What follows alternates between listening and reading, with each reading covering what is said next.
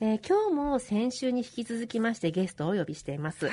札幌市豊平区福住にあります医療法人小坂病院の院長小坂正弘先生ですおはようございますおはようございますお。はようございます。よろしくお願いいたします。お願お願いします小坂先生はね私の研修医時代の同僚なんですよねはい。先週は地域医療の担い手として実践されていることお考えも含めて伺いましたね、特にね緩和医療にご尽力されているということで私ねあの先週話聞いてて私もね最後は小坂病院がいい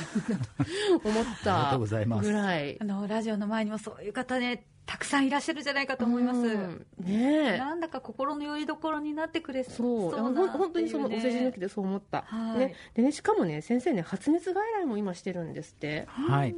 まあ、発熱外来、他にもたくさんされてる方がいるので、あの、数としては少なくてですね、あの、なんですけど、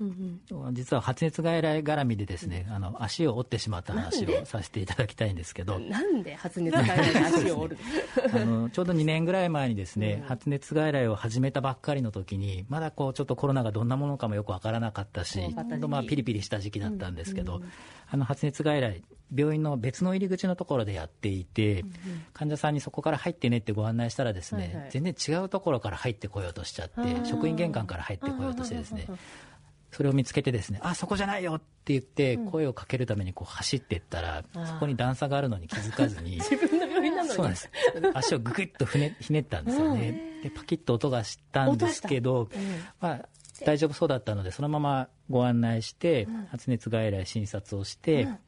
無事にコロナの検査も大丈夫だったので、うんあの帰っていただいたんですけど、ええその頃ぐらいからどんどんどんどんこう足が腫れて きて内出血も起きてきて自分の病院でレントゲンを取ったらですねやっぱりこうどうやら折れてそうだっていうのが分かって次の日あの整形外科に行ったんです。えで整形外科でじゃあレントゲンを取りましょうもう一回取りましょうということになって、ええええご案内されたらですねあの技師さんが「先生僕のこと覚えてます」って声をかけてきてえおう「えっ?」て「いやわかんないですどなたでしたっけ?」って聞いたら、僕実は昨日発熱外来にかかっ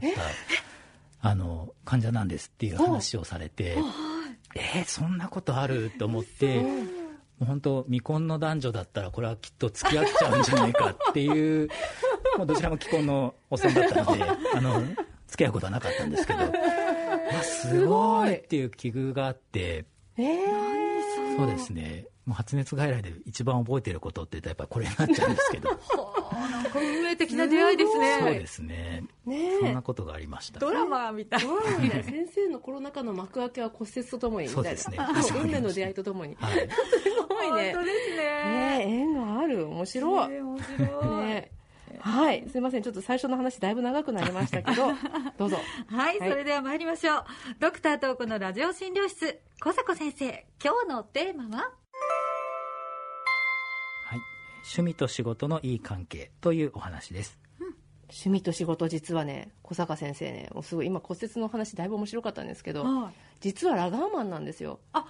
ラグビーの選手でいらっしゃる。う。そうおあの本当は高校サッカー部に入部してですねサッカー部の練習に行くぞって最初え入部したの入部しましたえ入部して名前も書い てほサッカーの練習が初日あるぞってグラウンドに向かったらですね、そこにこう途中でラグビー部の先輩たちがこう待ち構えていて、こう君君っていう感じで勝手にこうピックアップされてですねララジグビー部の方に拉致され て連れてかれてじゃあ君は今日からラグビー部だよ先生ねはい南高でしょそうです南高ってそういう学校なのそういう人もいる学校ですよねお。へそうなん面白い。ええいそうやなでんもだラグビー部ってあの伺ってなんか納得ですあの小坂先生体がすごくがっちりもっとがっちりしてましたよね。そうですね20きっとそうだと思いますぐら前ねはいうんそうなんですねあの今日のテーマは趣味と仕事のいい関係ということなんですけれどもその趣味であるまあラグビーですよねそれって魅力どんなところにありますか はい、ラグビーは、まあ、こう自分の体を犠牲にしてこう痛い思いをしてですね、こうボールを取り合ってボールをできるだけこう前まで敵陣までボールを運ばなきゃいけないんだけども前に進まなきゃいけないのにボールは後ろにパスしなきゃいけないというですね、やっぱりこう究極の我慢のスポーツだというふうに思っていて。なんでなんで前にパスしちゃいけないんですか。前にパスできちゃったら、もうそれだけでどんどんどんどん敵陣に行っちゃうので、そうじゃなくてこう痛い思いをしてこう前に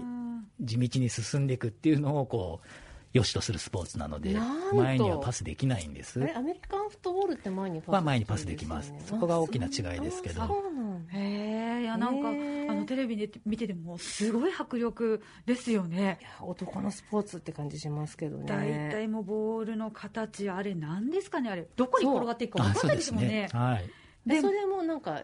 なんていうのこう予測不能な感じがいいわけじゃないですかねもともとはなんか動物の腸から作ってたみたいなんですけどそうなんだえ今今その形になってる理由はわからないですけどやっぱり魅力の一つでへーまあまっすぐ転がっていくわけじゃないっていへーうそうなんですねバウンドの仕方もはい運が味方したりとか特に敵に行っちゃったりとかそういうのも魅力だと思いますなんかね実はねへーうちの祖父もねラガーマンだったんですよねおじい様えっとお医者さんだとおじい様ですかそうですそうですもう昭和の最初の頃のあのおじいおじいちゃんがですねあのラグビーが好きでなんかはあ花園まで行ったとかって本当かどうかわかんないけど、そうそれ相当な話お話ですねそうだけど小坂先生も国体選手だったんですよはい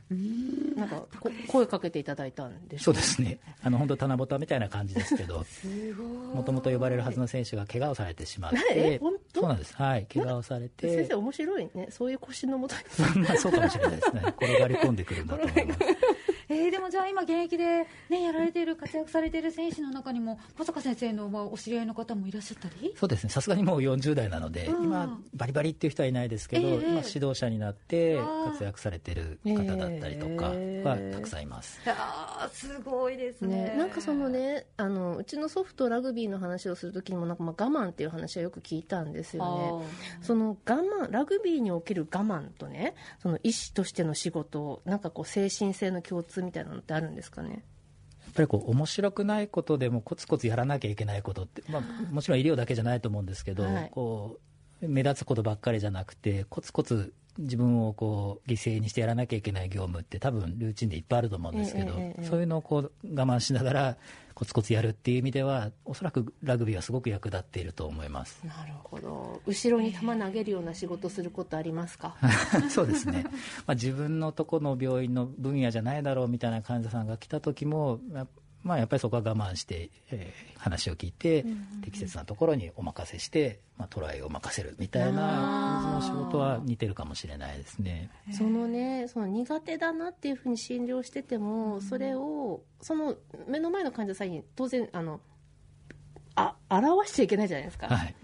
そういうところはすごく技術的にも大事かももししれかないするとそうですね、ポねーカーフェイスで。ポーカーフェイスはい、へそうそういやそれは大事なことかもしれない私はあの自分のことを言いますとやっぱり麻雀なんですけど、うーんあそのね、私ねちょっと本当、えー、と運動音痴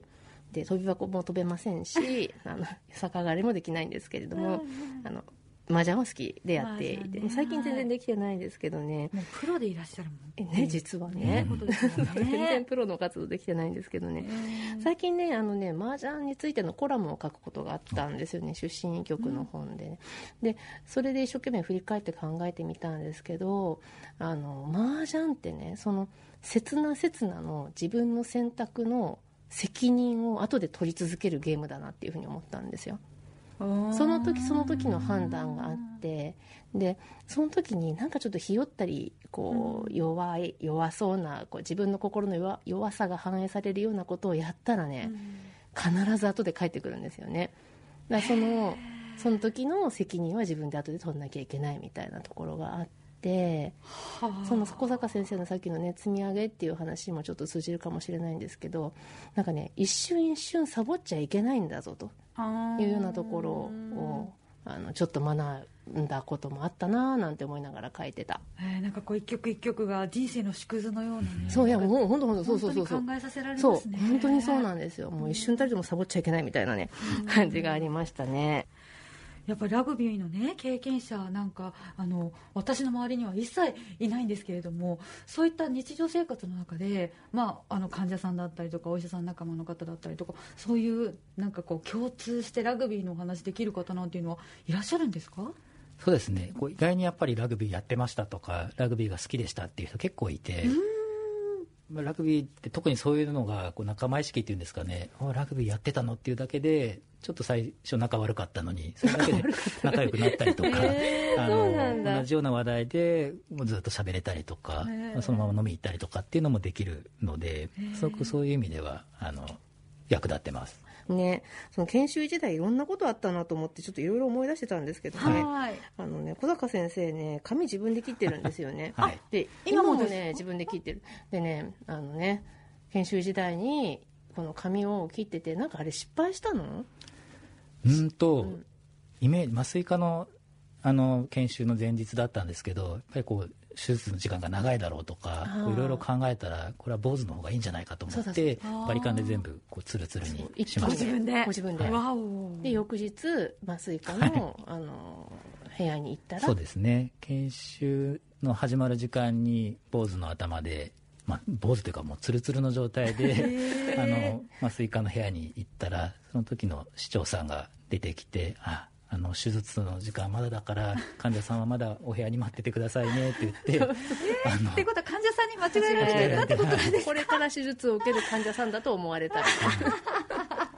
そうなんかねなんかここんな話をねなんか時々あとするんですけど